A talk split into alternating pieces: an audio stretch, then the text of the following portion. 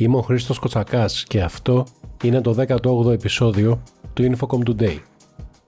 Στις 5 Ιουλίου και υπό τον τίτλο Cloud First The Data Center Revolution έρχεται το Digital Business 2023, ένα ψηφιακό event με την υπογραφή για την αξιοπιστία της SmartPress. Μάθετε περισσότερα και πραγματοποιήστε άμεσα την εγγραφή σας στο digitaltransformation360.gr.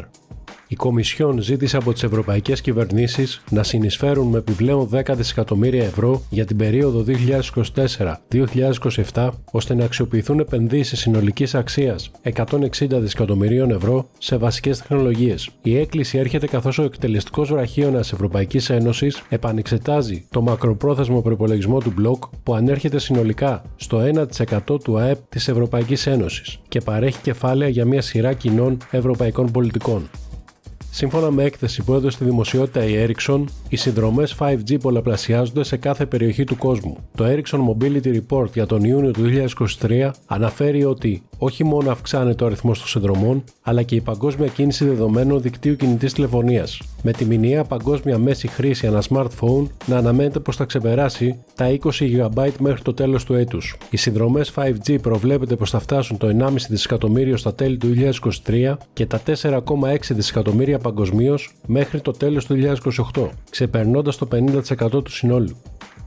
Οι κίνδυνοι της τεχνητής νοημοσύνης για την εθνική ασφάλεια και την οικονομία πρέπει να αντιμετωπιστούν, δήλωσε ο πρόεδρος των ΗΠΑ Τζο Biden, αναφέροντας ότι θα ζητήσει συμβουλές επί του θέματος από ειδικούς. Η κυβέρνησή μου έχει δεσμευτεί να προστατεύει τα δικαιώματα και την ασφάλεια των Αμερικανών, προστατεύοντας παράλληλα το απόρριτο, να αντιμετωπίζει τη μεροληψία και την παραπληροφόρηση και να διασφαλίζει ότι τα συστήματα τεχνητής νοημοσύνης είναι ασφαλή πριν δημοσιοποιηθούν, όπως δήλωσε ο Biden σε εκδήλωση που πραγματοποιήθηκε στο Σαν Φρανσίσκο η European High Performance Computing Joint Undertaking, σε συνεργασία με τη Σουηδική Προεδρία του Συμβουλίου της Ευρωπαϊκής Ένωσης, ανακοίνωσαν ότι το Πανεπιστήμιο Linköping στη Σουηδία επιλέχθηκε ως τοποθεσία στην οποία θα αναπτυχθεί ο επόμενος mid-range ευρωπαϊκός supercomputer, που θα φέρει την ονομασία Arrhenius. Ο Arrhenius θα είναι σε θέση να καλύπτει ένα ευρύ φάσμα εφαρμογών όπως η τεχνητή νοημοσύνη και η μηχανική μάθηση, χάρη στο υψηλό ευρώ ζώνης μνήμης και τη γρήγορη μεταφορά δεδομένων που θα παρέχει. Την ίδια στιγμή, ο δεύτερος υπερυπολογιστής εξακλίμακας υψηλής ποιότητας της Ευρώπης βρήκε το σπίτι του.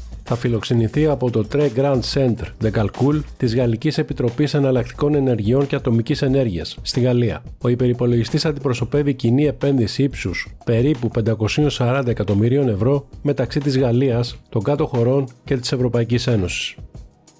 Η Μιτιλινέος προχώρησε στη δημιουργία μιας startup με το όνομα Avocado, φιλοδοξώντας να αλλάξει τον τρόπο που χρησιμοποιούμε, παράγουμε και αλληλεπιδρούμε με την ενέργεια. Η Avocado δημιουργήθηκε ως ιδέα πριν περίπου δύο χρόνια, όταν ο Γιάννης Καλαφατάς, CFO της Μιτελινέως, μοιράστηκε τις ανησυχίες του για το μέλλον της ενέργειας με τον Παναγιώτη Κανελόπουλο, σημερινό CEO της Avocado, όπου ήταν υπεύθυνο στο εμπορικό της προτέργεια. Στην πορεία εντάχθηκε στην ομάδα και ο Βασίλης Νικολόπουλος, σημερινός CTO της Avocado, ενισχύοντας την ομάδα με τεχνικές γνώσεις. Η Avocado λειτουργεί ανεξάρτητα από τη Μητυλινέως σε διαφορετικές εγκαταστάσεις και απασχολεί 8 άτομα, με στόχο να φτάσει στα 30.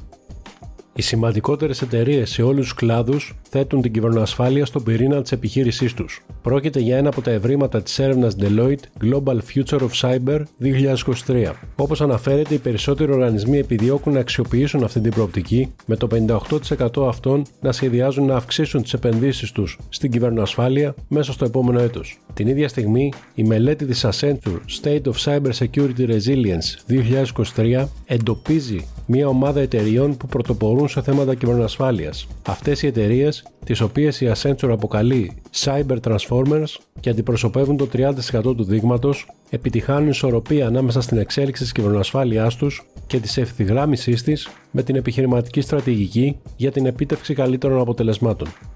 Και μην ξεχνάτε, θα βρείτε όλα τα νέα από τον κόσμο της πληροφορικής και των τηλεπικοινωνιών μόνο στο infocom.gr. Επισκεφτείτε τώρα το infocom.gr.